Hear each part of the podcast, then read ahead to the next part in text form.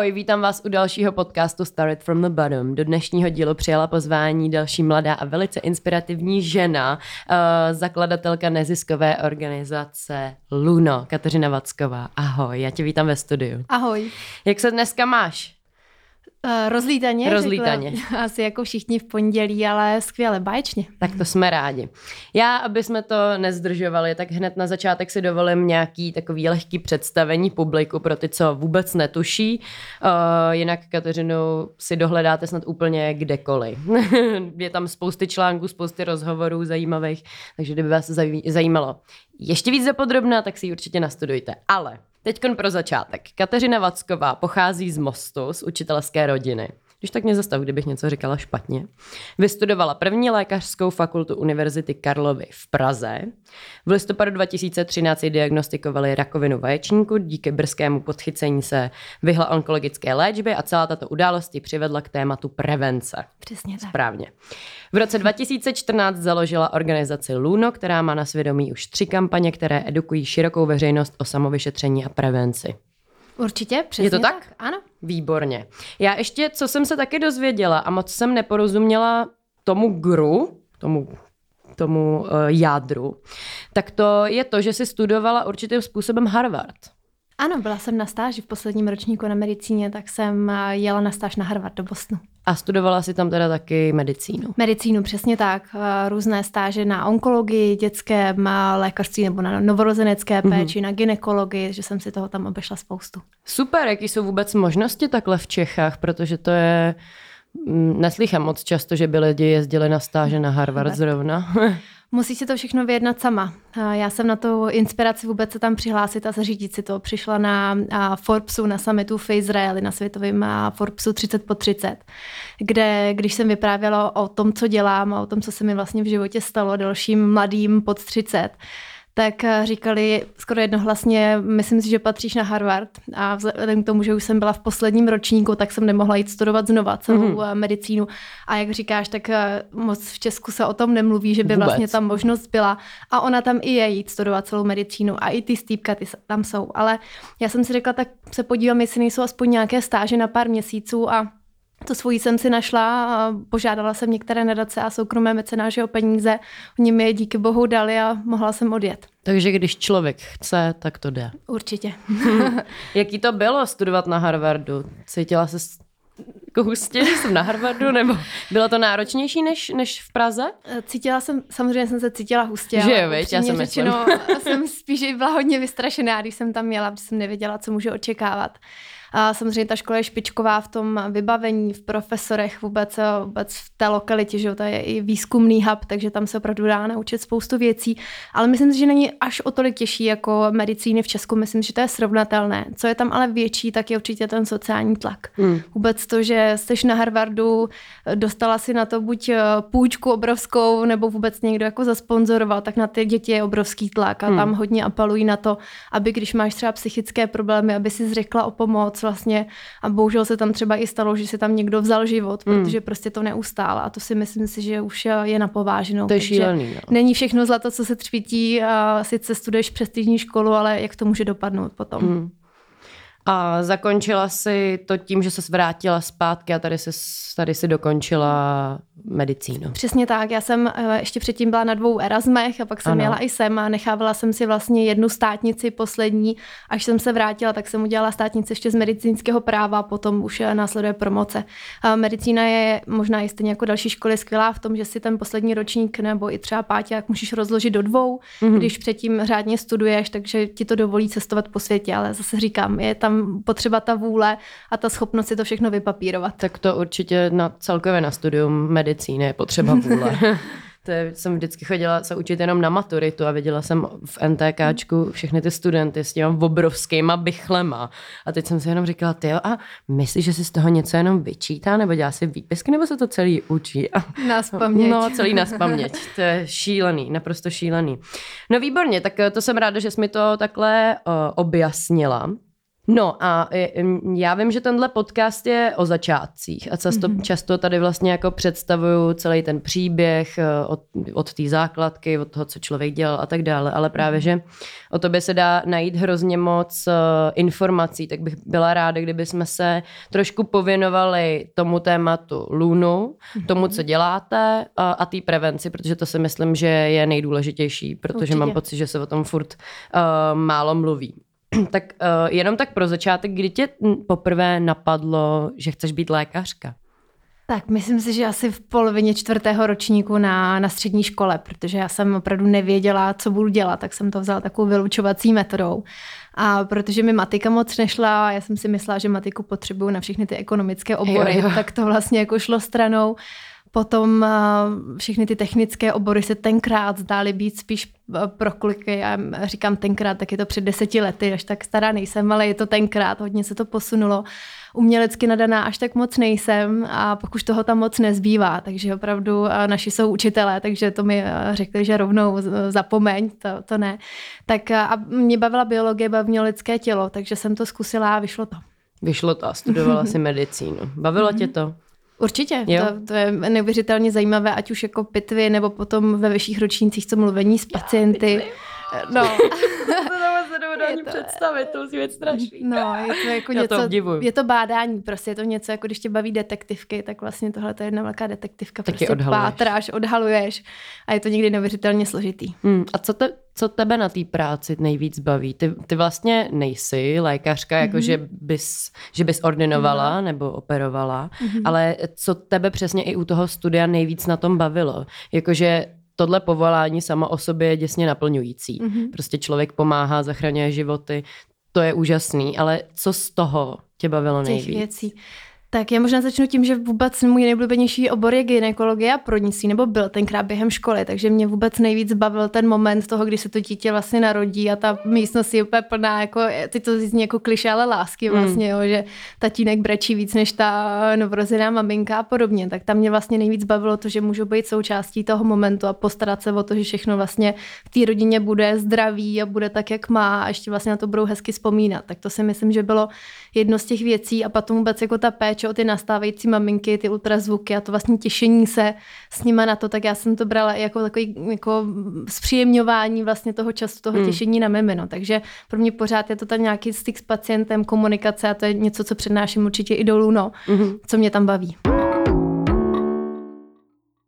Já už jsem zmínila, že ve tvých 22 letech, eh, což je v podstatě mě za chvíli, ti diagnostikovali tu rakovinu vaječníku. Mm-hmm. Jak jsi zjistila, že se to děje a že je něco jinak, než mělo být? Jak hmm. jsi zjist, jako zjistila, že něco je se mnou špatně, musím jít k doktorovi? Já jsem mm, cítila, že jsem dlouhodobě unavená. Já jsem jako od dětství vrcholově sportovala, takže jsem měla jako zdravý životní styl, cítila jsem se dobře, plná energie, samozřejmě po závodech jsi vyčerpaná, ale vyspíš se z toho a tak. Tady už ale bylo vlastně jako něco dlouhodobě tak jako aktivně na holičkách. A já jsem měla uh, i potíže třeba s menstruačním cyklem, takže mm-hmm. ať uh, třeba si holky radují, že nemají menstruaci, tak uh, jsou šťastný, tak konečně nemám problémy. No, no to není, to je právě máš ten problém. Máš právě očividně. ten problém. Já jsem teda úplně upřímně na začátku jsem si myslela, že jsem těhotná, protože když ti vypadne menstruace, tak si říkáš, že první, jako co může být těhotná, na ráně, no. je tohle. A šla jsem tady k lékaři a začali jsme prostě pátrat a i když z začátku mi spíš říkali, že vlastně jsem příliš mladá na to, abych měla nějak, nějaké těžké nebo vážné onemocnění, tak ale já jsem vlastně říkala, hele, já si opravdu myslím, že je tady něco špatně, mám i za sebou, já jsem byla ve čtvrtáku, jak si říkala, takže jsem měla za sebou eh, patologii, to znamená ten obor, kdy se učíš o těch mm. nádorech, učíš se o tom, jak jsou na těch lidech vidět. Takže jsem se nenechala odbít a prostě opravdu jsme pátrali a dělali jsme i ultrazvuk, eh, jak ti jezdí mm, tou sondou po břiše a tam už to za začátku bylo vidět. Pak jsme to pozorovali, pozorovali a ono to bohužel rostlo. Takže hmm. z nějakých úplně nespecifických příznaků, které třeba by si spousta lidí řekla, to Přešlo nic není. naprosto. Přišlo, řekli by si, jsem unavení z práce nebo ze školy, což je něco, na co my apelujeme na těch workshopech. Prostě nezanedbávejte ani tyhle ty v vozovkách banality.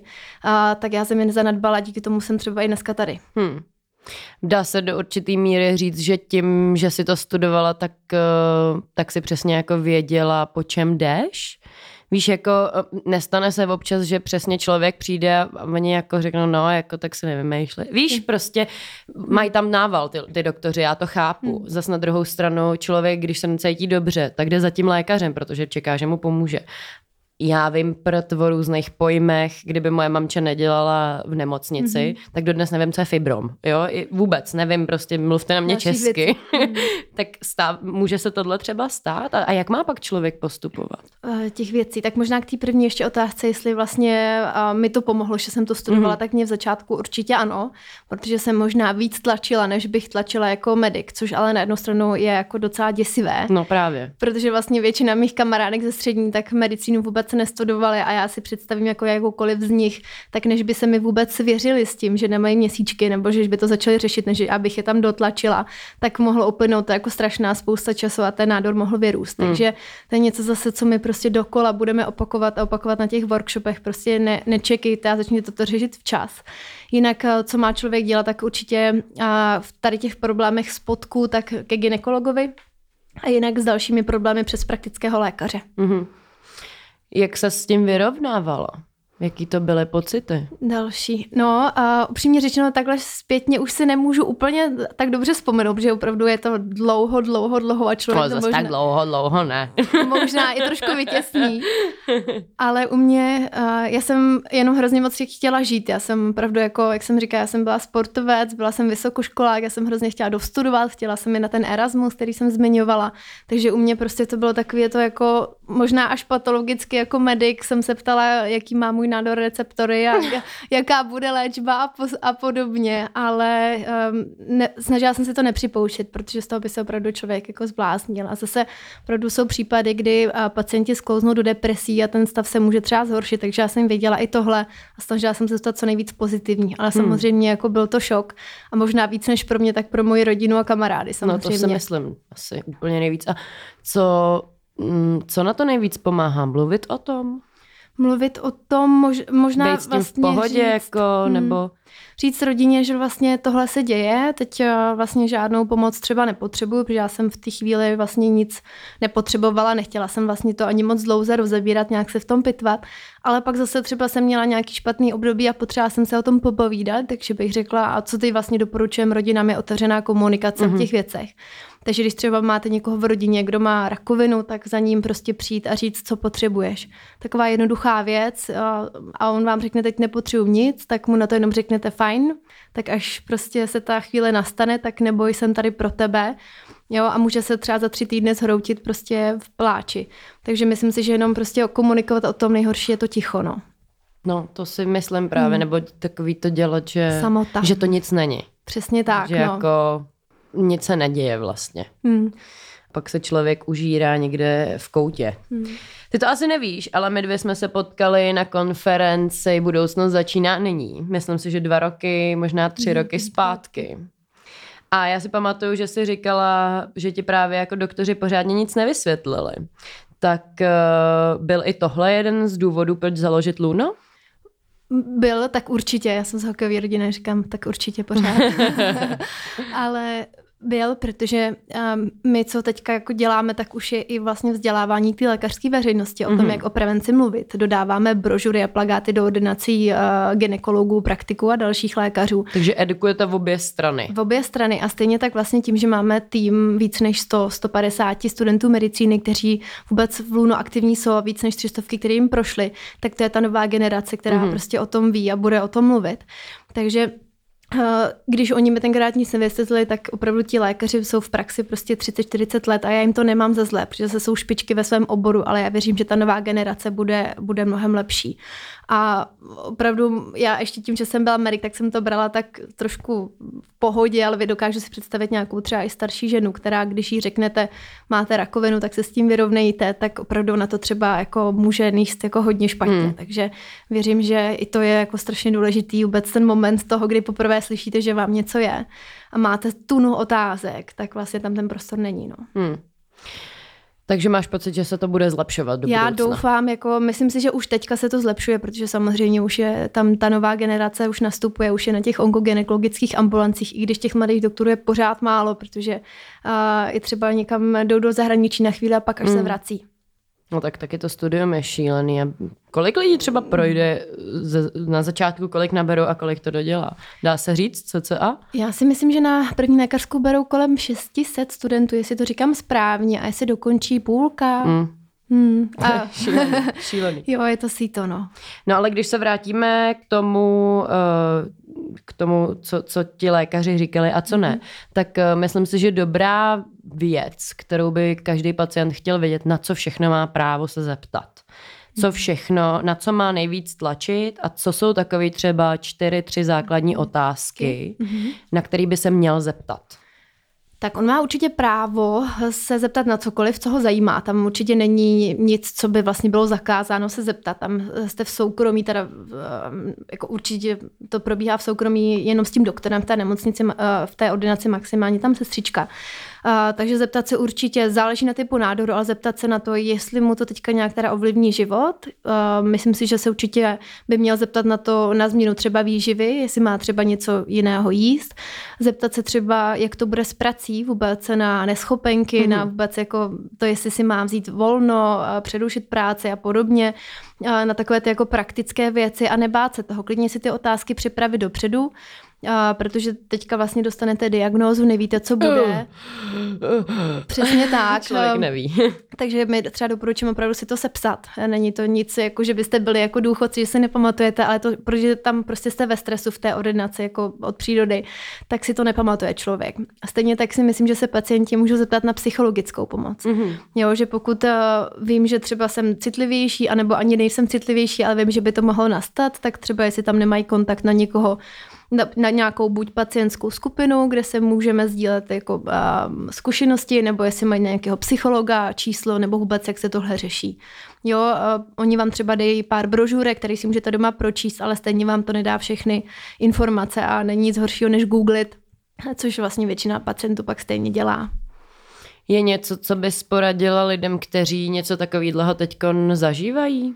Uh, té rodině nebo těm, co už jsou v léčbě? Klidně obou, obou stranám. Obě. Tak uh, ti, co to zažívají, tak přesně uh, nebojte se zeptat, buďte v kontaktu s tím lékařem a buďte takovým tím aktivním pacientem.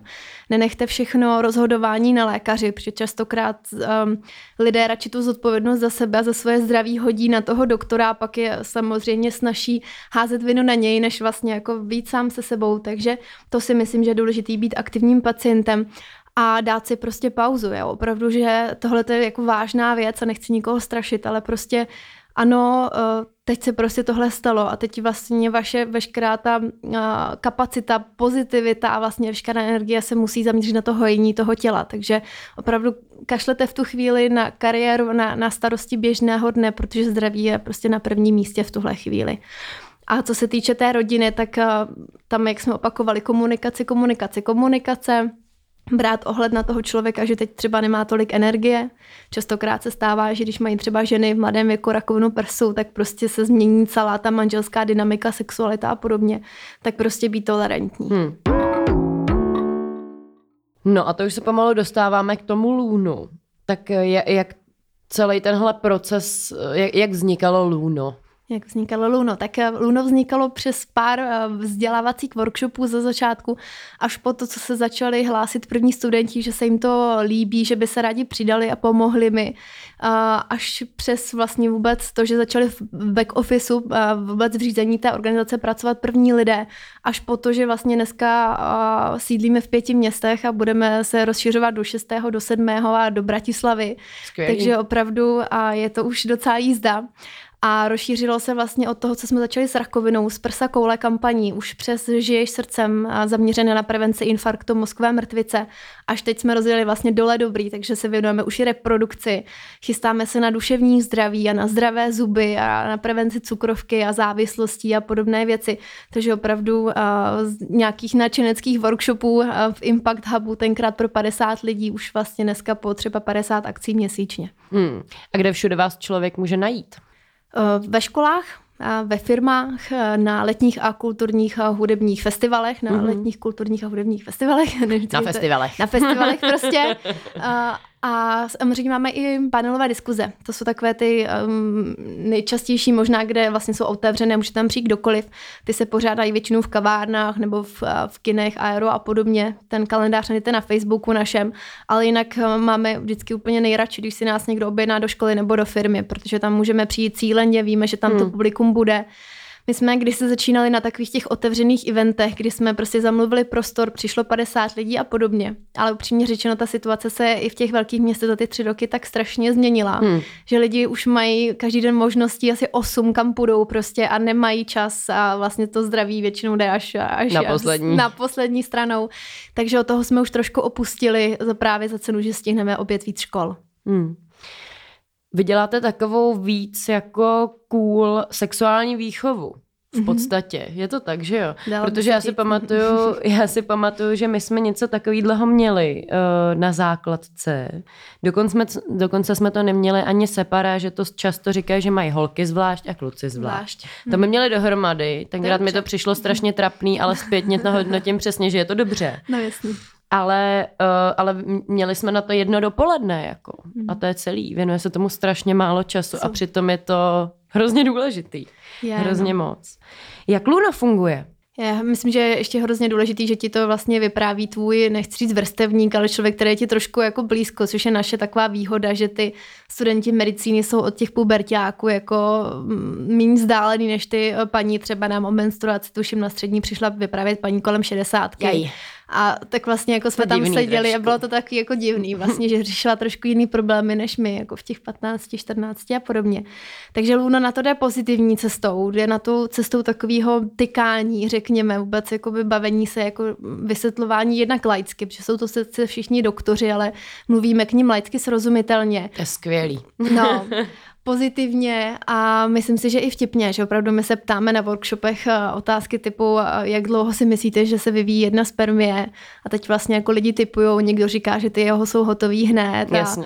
někdo říká za týden a podobně a jsou pak všichni připraven, překvapený, kolik vlastně jako dní to je. A jak, jak dlouho to trvá? Hele, 72 dní. 72 dní? 72 dní, takže vlastně takový ty řeči o tom, že máš jíst ananas a že za týden už ta chuť bude lepší, tak to prostě jako Blbost. jako bullshit.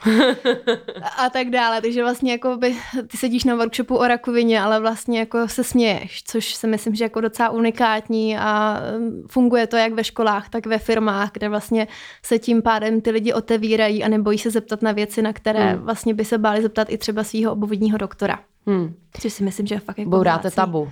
Bouráme tabu, přesně tak. To je skvělý.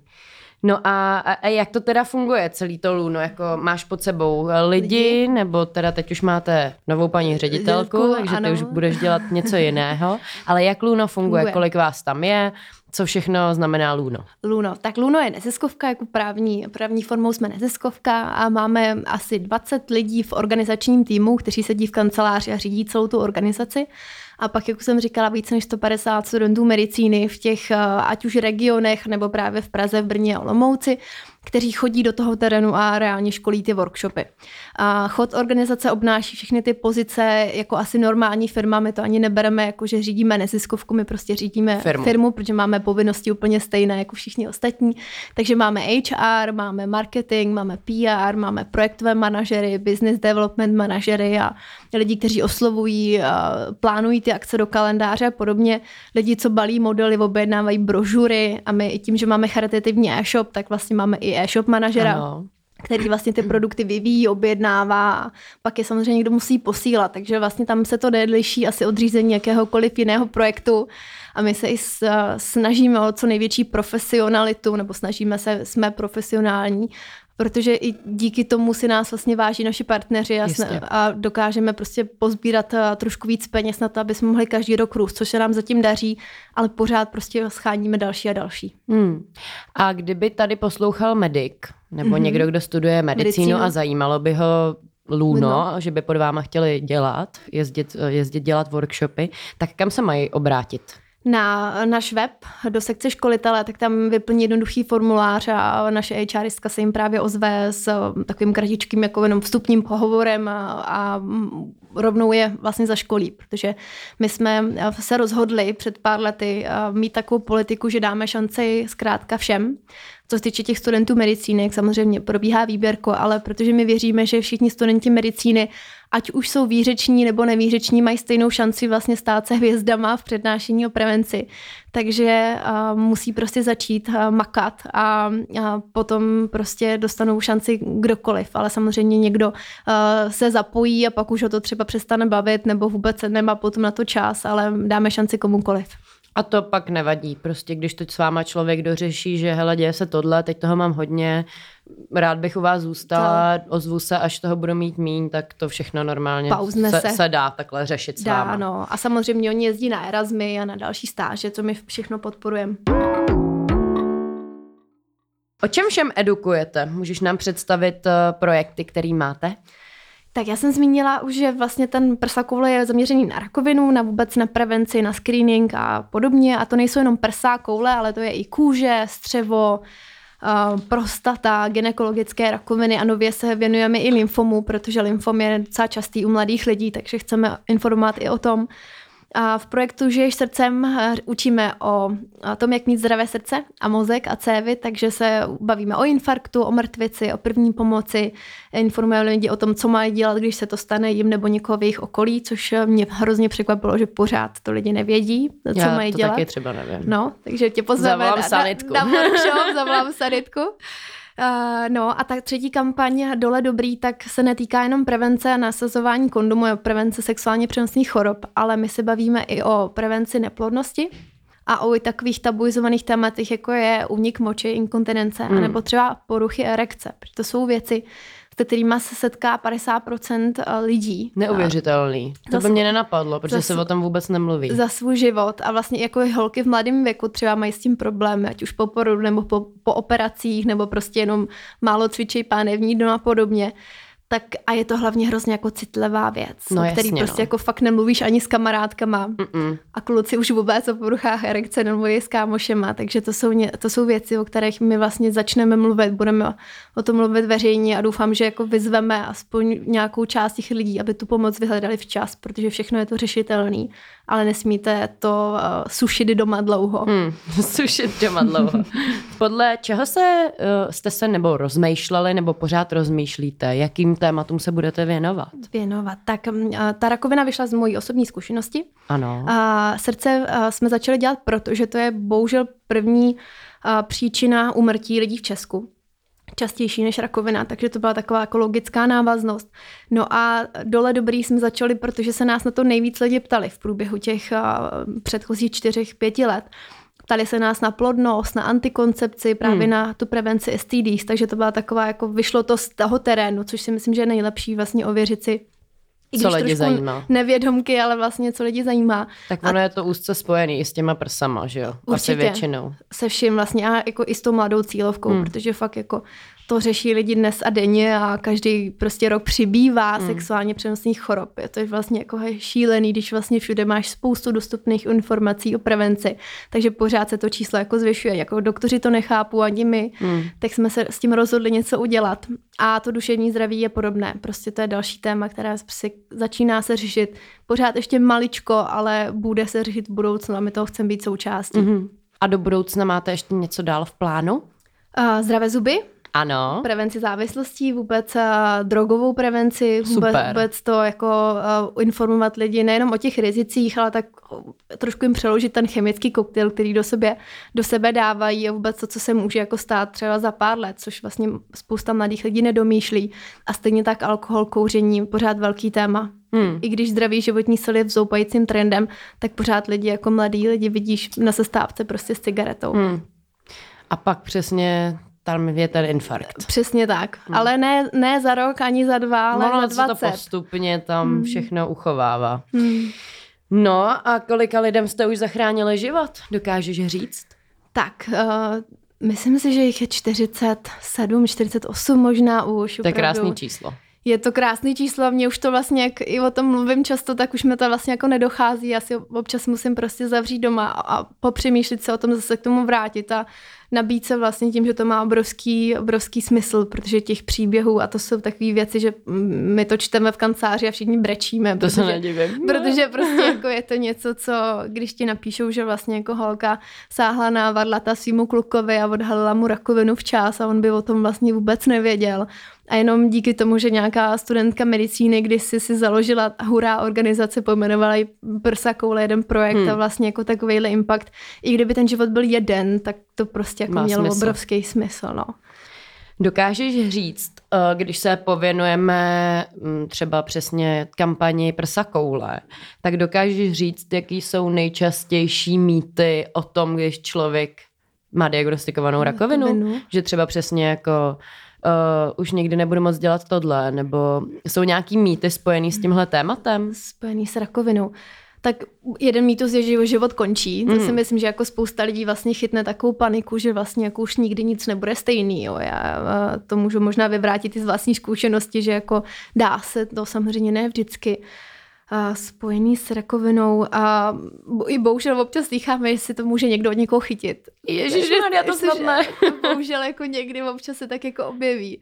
Ale jinak vlastně jako mě spíš napadají možná mýty spojený s tou jako vůbec s tím samovyšetřováním, mm-hmm. no, že třeba si lidi myslí, že to nebudou dělat, protože, si, uh, protože by stejně to neobjevili nebo na nic nepřijdou, tak my jim mm-hmm. říkáme jako, hele, jako nemusíte být mistři v samovyšetřování, ale jako je důležitý, že vidíte ty změny na tom prso a jestli to děláte doprava kroužky nebo doleva, to je úplně jedno. Jo. Prostě není to tak složitá, není to tak složitá věda. No a nebo obecně prostě jsem mladý, rakovina se mě netýká. Jasně. To je takové jako číslo jedna mýtus, prostě netýká se mě to, jsem hmm. mladý. Týká se to bohužel všech, týká, i dětí. I dětí, bohužel, no. A proč to taky nikdo nedokáže vysvětlit? To pořád prostě mě, se to děje. U něčeho už víme trošku, ale u většiny je to pořád ještě náhoda, nebo nechci říct náhoda, ale prostě uh, geny se zblázní, zlomí a, a vznikne to. A je to tam? No, já jsem si tě pozvala, protože já vlastně uh, díky vašemu workshopu o samovyšetření prsu jsem si taky nahmatala takhle něco v prsu. A byla jsem z toho hrozně ve stresu a hned jsem volala mámě, že ježiš, máme, mě se něco děje. Hmm. A za, za začátku to vlastně bylo takový, že no, já jsem si asi jako něco našla. Hmm, tak jo, tak půjde. A najednou, jak se člověk dostane do toho, jakože a tak jdeš na vyšetření a teď tam fakt něco už jako je vidět, tak se to tak, tak to tak jako stoupá a říkala jsem si, ty jo, Díky bohu za to, že to Luno je, že jsem se úplně náhodou na nějakém mint marketu, no, no, no, dostala prostě na samovyšetření, hmm. workshop o samovyšetření, že člověk přesně jako se i říká, mm, k čemu mi to je. Ale tím, že moje mamka je právě jako zdravotnice, tak jsem si říká, ale to je dobrý jako vědět. No jasně. No tak uh, jsem ráda, že, že to teda u mě dopadlo dobře a kvůli tomu jsem se tě pozvala, protože jsem ti takhle chtěla i poděkovat jo, za já jsem spousty úplně, dalších. úplně dojatá zase. to samozřejmě jako... To jsou už tak kapesníky. Jo. Takže, takže no. ti moc krát děkuju za všechny ostatní. Dneska teda vím, že je to nějaký fibrom, vůbec nevím, co fibrom znamená, ale eh, prej to není nic, na co bych měla umřít, takže dobrý. Mě by, mě by teď uh, zajímalo, kde eh, se posluchači můžou dozvědět, jak se samovyšetřit. Vyšetřit. Já se ještě krátce vrátím jenom k tomu, co, že vlastně u tebe to není něco, co tě může zabít, ale vlastně my máme 47 lidí, kteří eh, měli něco zhoubného, tedy mm. něco, co je může zabít. Ale my máme jako stovky a tisíce lidí, kteří nám dali vědět, že si našli přesně něco jako ty. Mm a vlastně, že to jako nic není, ale že vlastně je díky tomu budou sledovat dlouhodobě, kdyby jo, jo, se to jo. náhodou zvrátilo. Mám to tak taky. A nebo přesně, nebo kdyby, nebo prostě začali jenom chodit na ty gynekologické prohlídky, jo. Jenom každá druhá holka v Česku chodí na gindu, hmm. což je šílený. Je díky šílený, nám no. prostě jako nám dávají ty holky vědět, díky, že jste mi to řekli, já na ten čípek prostě budu chodit si ho kontrolovat, hmm. jo. Takže mám radost, že u tebe to dopadlo dobře a věřím, že i třeba nás teď poslouchá někdo, kdo prostě na ty gynekologické prohlídky začne chodit. Mě právě hrozně překvapilo, já jsem totiž to nějakým způsobem řešila jako na Instagramu, protože mi tohle téma hmm. přijde uh, důležitý. Myslím no. si, že by se to mělo řešit prostě, že, by, že se o tom málo mluví, že je to důležitější, než se bavit o tom, jaká řasenka je lepší, jestli tahle značka nebo tamta.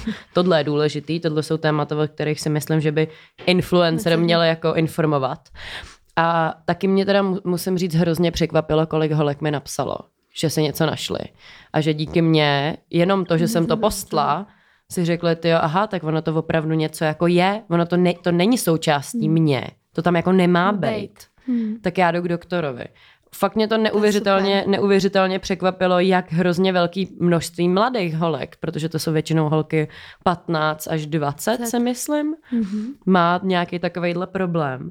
Tak eh, kde si můžou tyhle ty mladý i starý, jakýkoliv holky zjistit, jak se samovyšetřit? Naučit samovyšetřování. Tak my máme jednak ten postup na webu, mm-hmm. uh, luno.cz lomeno samovyšetření, takže tam devět obrázků je to docela jednoduchý. To video jsme už i natočili, tak je jako jednoduše prostě na YouTube, takže na našem YouTube kanále to video je, stejně jako video nasazování kondomů.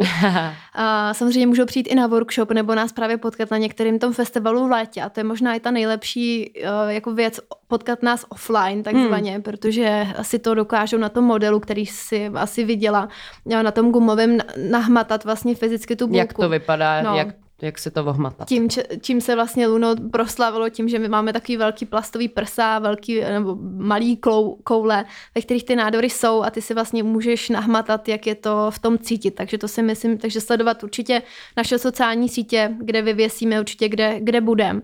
A jinak uh, si myslím, že je to by měl naučit i jejich ginekolog. Takže hmm. je třeba zeptat se ginekologa, jestli by jim neporadil, když už jsou v té ordinaci, ukázal jim to na jejich vlastních prsou a třeba jim mi řekl, hele, tohle to je mléčná žláza, to je v pohodě, aby jo. je nic nevyděsilo, jo. protože jo, každá žena má prsa členitá jinak, že jo, máš tam spoustu hrubolků hmm. a, a vyděsí tě to.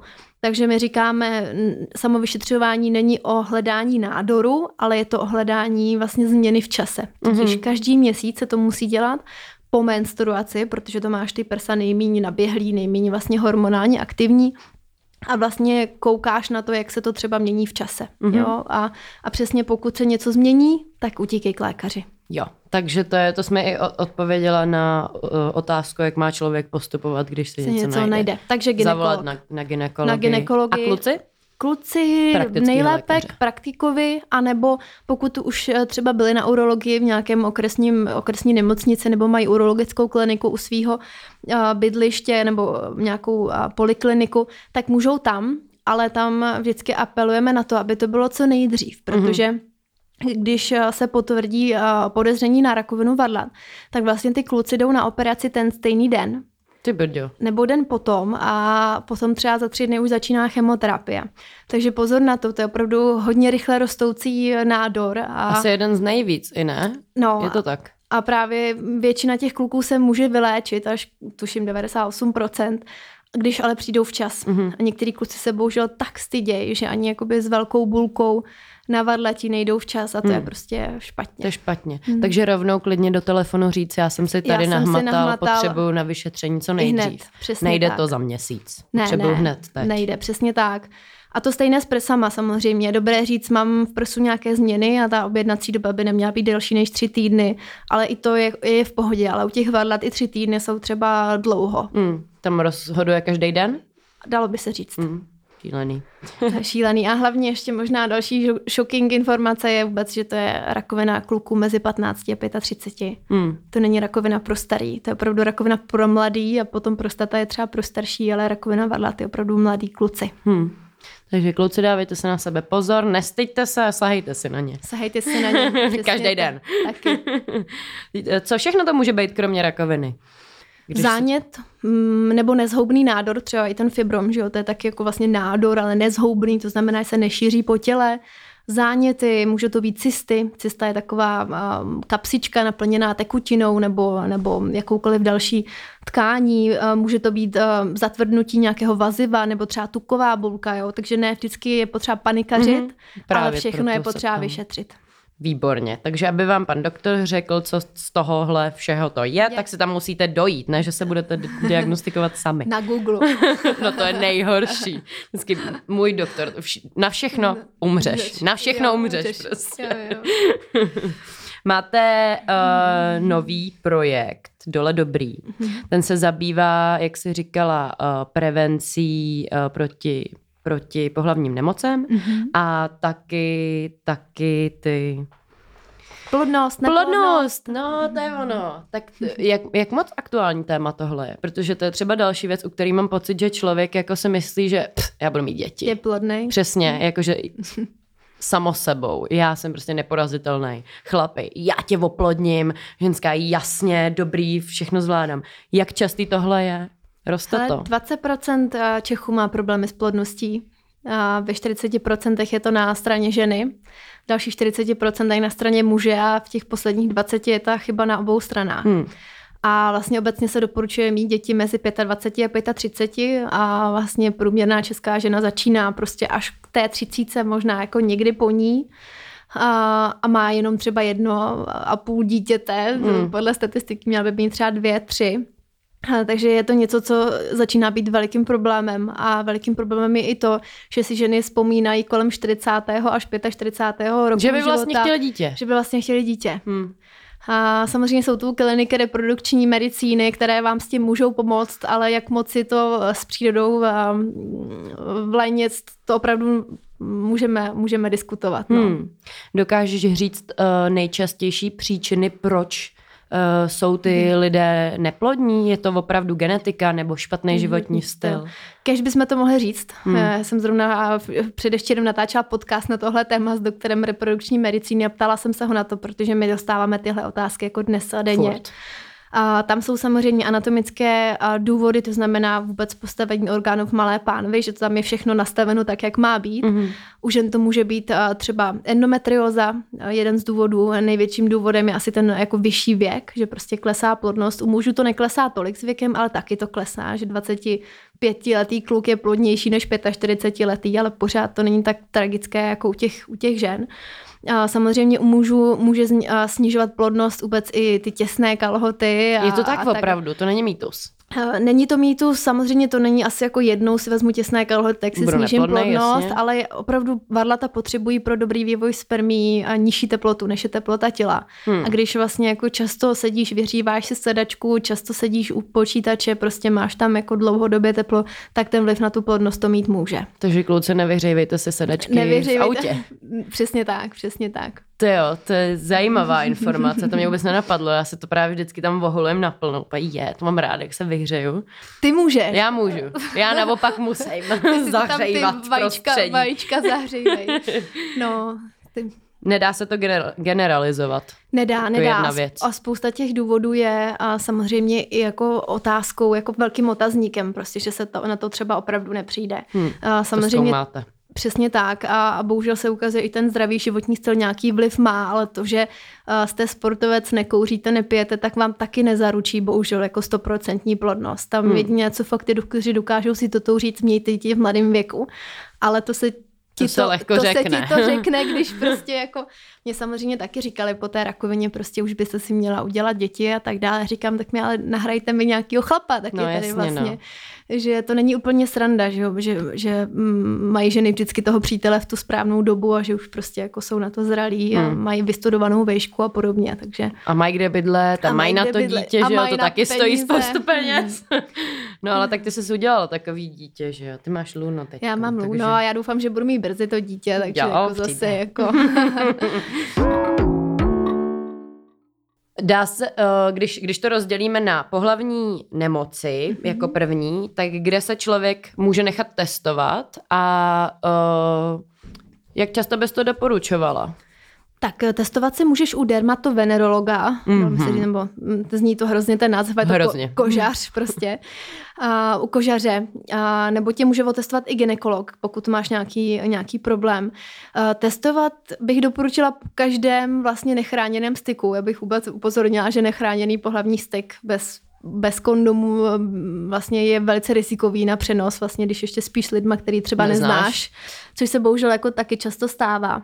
Takže určitě otestovat po třech měsících, ne hnedka ten druhý den, protože vlastně ty potřebuješ nějakou dobu, aby se ti v těle udělaly ty protilátky, mm-hmm. což ale zase hrozí to, že za ty tři měsíce ty ty nemoci na někoho dalšího přeneseš. Mm. Takže si to pořád prostě jako mele tam a zpátky. Takže co doporučuje je vlastně používat prezervativ, když nejste vlastně v dlouhodobém vztahu. A jinak se jít nechat otestovat. Ono, když už máš nějaký příznak, tak je to na pojišťovnu, je to zdarma. Když e, příznaky nemáš, tak si sice to zaplatíš, uh, nějakou částku, ale pořád to není tak hrozné jako za cenu toho, že víš, že jsi v pořádku a že třeba jako když se nejdeš kluka a spíš jenom s tím jedním, tak víš prostě, že jste oba jako v pohodě. Hmm. Takže testovat určitě, když máš nějaký příznaky, nějaký když tě tam svědí a podobně. Asi víme všichni, co mám na mysli. Jak víme. Uh, ano, uh, nebo když vlastně jdeš do dlouhodobého vztahu a chceš přestat používat prezervativ a chceš vlastně spát s tím jedním člověkem a chcete být v pohodě, takže taky preventivní testování a potom testování po těch rizikových stycích bez prezervativu, bez kondomu. Mm-hmm. Takže jsou jako tři cesty, kterými vlastně upozorňujeme, že to testování určitě má smysl.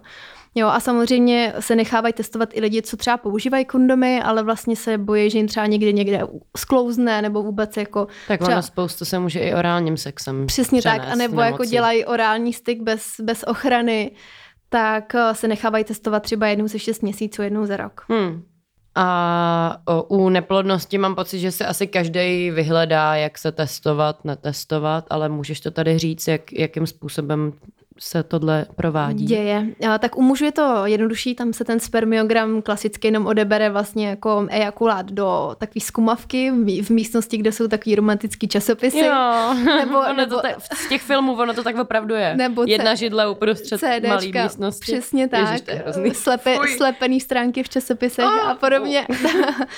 A, ale je to samozřejmě snaží tomu, tomu, že to nebolí, prostě je to takový jako nepříjemný, že sedíš vlastně v místnosti ale chvíli to vydrží. Ale chvíli to vydržíš. A to stojí třeba do tisíce korun a opravdu bych na to doporučovala jít jako každému mladému klukovi, aby si jako byl jistý, že je v pořádku a pak třeba ještě předtím, než se vůbec začne snažit o dítě, u těch žen je to trošku složitější, tam se u ginekologa testuje jednak vyšetření ultrazvukem, kdy se podívá, jestli v té malé pánvě jsou všechny ty orgány tak, jak mají být. Může i vzít krev a udělat z ní určité markery, určité hormony, to asi nemusíme zmiňovat, které, ale je to něco, co vlastně bude vyžadovat třeba víc času mm-hmm. té mhm. ženě. Jo, a doporučuje se to určitě dělat, než se začnete snažit o tu mimino, tak abyste fakt věděli, že se nebudete snažit třeba, já nevím, dva roky pro nic za nic. Pro nic za nic. Eh, třeba... A pak to teprve začnete řešit, že A pak to začnete řešit. Tam třeba může být jenom nějaká maličká vada, která se dá na začátku vyřešit a pak vlastně můžete do toho rovnou spadnout. A, ale vlastně to vyšetření plodnosti u ženy probíhá v rámci jakýkoliv a, ginekologický prohlídky, tý preventivní. Mm-hmm. Tam mhm. ti dělají ultrazvuk, cytologii, že další věci, takže ta žena se průběžně kontroluje, pokud, pokud chodí na ty kontroly. Jo, choďte. Choďte. Uh, na to se musí člověk dát největší pozor, to jsme se vlastně k tomu nedostali, protože vlastně se to nedá generalizovat, takže mm-hmm. tohle je asi úplně zbytečná otázka. otázka. To tady mám takhle jako uh, rovnou daný zatím, tak se omlouvám. Každopádně mhm. dostáváme se ke konci rozhovoru pomalu, ale jistě. Neuvěřitelné, to to že? Kde vás člověk může podpořit a jak? Tak, podpořit nás můžete několika cestami, určitě se to dozvíte i na našem webu, ale uh, podpořit nás můžete jednak tím, že přijdete na některou z našich akcí. Uh, protože a podpoříte naši... i sami sebe. A podpoříte taky sami sebe, protože to je ta mise, kterou my jsme se vydali, takže uh, školit veřejnost, takže zajímejte se o prevenci. Sledujte nás na sociálních sítích, protože tam vlastně třeba teďka zrovna přibyla taková veliká mozaiková infografika všech dostupných druhů antikoncepce s kompletním popisem vlastně, co to obnáší, kolik to stojí, kam se to zavádí a podobně. To si myslím, že je jako super a takové věci se na Instagramu hledají jenom těžko. Takže určitě to. Samozřejmě podpořit nás můžete i tím, že si nás objednáte do školy nebo firmy, protože ty firmy za, nebo řeknete svým rodičům třeba, aby si nás do firmy objednali, protože ty firmy nám za to platí mm. a my potom můžeme pořádat workshopy ve školách zdarma. Mm-hmm. Takže to je vlastně takové jako ten náš trošku business model, dalo by se říct. Takže scháníme firmy, u kterých můžeme školit. Mm-hmm. A stejně tak scháníme dárce. Ať už firmní, že nám nějaká firma dá peníze a odeče si to zdaní, anebo třeba nějaký člověk, mecenáš, nám přispěje, ať už přes eh, platformu Darujme, nebo přes darovací smlouvu od stovky, dvouste, dvou stovek až prostě do pár desítek tisíc.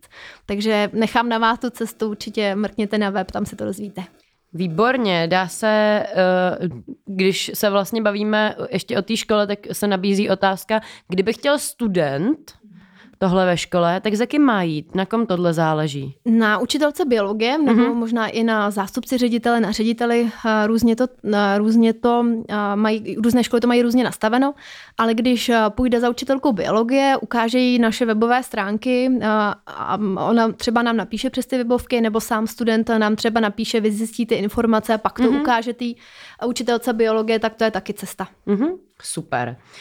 Dokázala by si doporučit na konec našeho rozhovoru posluchačům nějakou literaturu nebo dokument hmm. nebo uh, něco zajímavě e, eduka- edukativního, protože třeba teďko nevím, jestli si zaznamenala na Netflixu Sex Explained.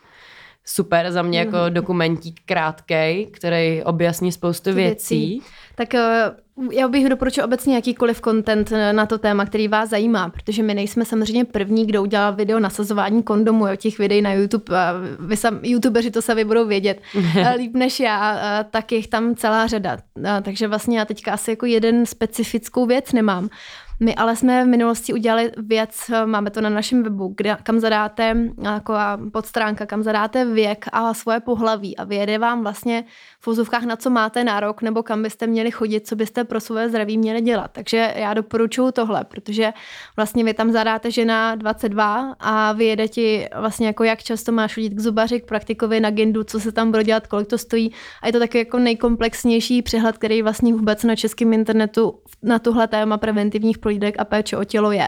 Takže já vlastně jako doporučuji tohle, protože pokud se bojíte různých prohlídek, tak tady se dočete, co, na vás, co vás na nich čeká mm-hmm. a mhm. třeba se uklidníte. A... No nebo taky se hrozně a, vystrašíte a řeknete ne. si, no dobře, tak já tam teda jdu.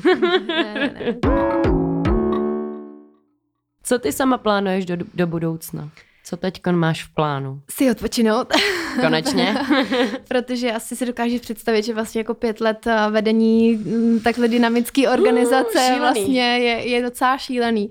Takže já eh, ne, jako v Lunu nekončím určitě, máme sice novou ředitelku, ale já pořád zůstávám v pozici odborného garanta, fundraisera, mediální tváře a vůbec jako podcast Tera a my plánujeme i s jednou um, internetovou televizí pořád o prevenci, mm-hmm. takže už brzy na vašich přijímačích.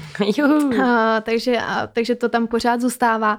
Já ale až si trošku odpočinu, tak bych se chtěla rozjet nějaký další projekt. A mm-hmm. mě určitě zajímá pořád zdraví, a zdravotnictví, takže ať už to bude zaměřeno na ženské zdraví, nebo právě třeba dlouhověkost a vůbec ten biohacking, kterým já docela žiju, tak eh, to bude určitě zase, zase něco na delší dobu, protože prostě už cítím, že Luna byl takým odrazovým můstkem, ale musíme to posunout prostě dál, zase tu péči o tělo. To je dobře. A když se tady bavíme o, nebo bavíme celou dobu o zdraví, o prevenci a jsme v našem Go Outím studiu, tak by mě ještě zajímalo, co tři, kam nejradši chodíš se bavit, když už odpočíváš, jestli tímhle způsobem také odpočíváš, Dáš. minimálně od práce, tak kam chodíš eh, se bavit třeba za hudbou, do divadla, co tě nejvíc baví? A do divadla chodím a moc ráda na stand-upy a vůbec podobné vlastně jakoby one-man show, to mě docela baví, mě baví i takovýto alternativní divadlo a docela. Zatím jsem nebyla v Národním divadle, to musím jako napravit letos, to mám jako jeden z cílů. Jinak na koncerty chodím, ale už i spíš možná teďka na, i na vážnou hudbu, překvapivě, mm-hmm. protože vlastně si člověk sedne a na dvě hodiny fakt jako vypne, zavře si oči a fakt máš, máš, tu, máš ten Takový čas rituál. pro sebe máš ten takový jako rituál kolem sebe. Jinak mám hrozně ráda balet, mm-hmm. takže chodím na balet vůbec se, se dívat. Uh, no, a jinak eh, na Go Outu uh, už jsou v poslední době i akce právě na biznis a na vůbec nějaký meetupy mm-hmm. uh, tohoto charakteru, takže já se hrozně ráda vzdělávám od jako úspěšných podnikatelů, uh, poslouchám o jejich cestách a tak. Takže to je vlastně ta sekce, kterou já vyhledávám v poslední době asi nejvíc, no, takové jako nasávání sebe, rozvoj a podobné věci. Super, tak děkuju. Uh, chceš ještě něco vzkázat posluchačům? Uh, ne, já bych chtěl taky poděkovat tobě, že si vlastně to téma otevřela, protože já si myslím, že my v současné době spolupracujeme s pár influencerama a jsme moc rádi, že se zapojila i ty, protože jak si řekla, to je téma, o kterým se má mluvit a vlastně vy máte ty kanály a my máme vlastně ten odborný obsah, který prostě potřebuje i vaše, mluvím vaše generace 20, 20, 20 a mladší. No je to tak. No. Vědět, uh, přesně tak a myslím si, že právě ani ty učitelky ve škole a bohužel ani doktoři třeba nemluví vaším jazykem a hmm. vlastně kterýkoliv influencer by nám chtěl pomoct a ukázat svoji cílové skupině něco o prevenci, tak my mu k tomu dáme materiály a může začít prostě jako Eh, tvořit content vlastně no, jako takhle smysluplný. No. Tak Takže to je skvělý. díky tobě a hlavně hodně zdraví, ať prostě tak, to přesně. byla první a poslední epizoda. To doufám, to doufám. Já děkuju. Ještě bych ráda posluchačům řekla, ať eh, mě sledují na Go Auto, pokud chtějí, abyste věděli, kam chodím já. A můžete nás sledovat na Instagramu goout.cz, mě taky jako Gab Gab Gaby, Kateřinu taky, Luno taky a děkuji moc krát za to, že jsi se za náma Já zastavila, za mnou. Mějte se krásně a sahejte si na ně. Přesně tak. Každý den. Každý měsíc, tak. Díky, čau. Díky.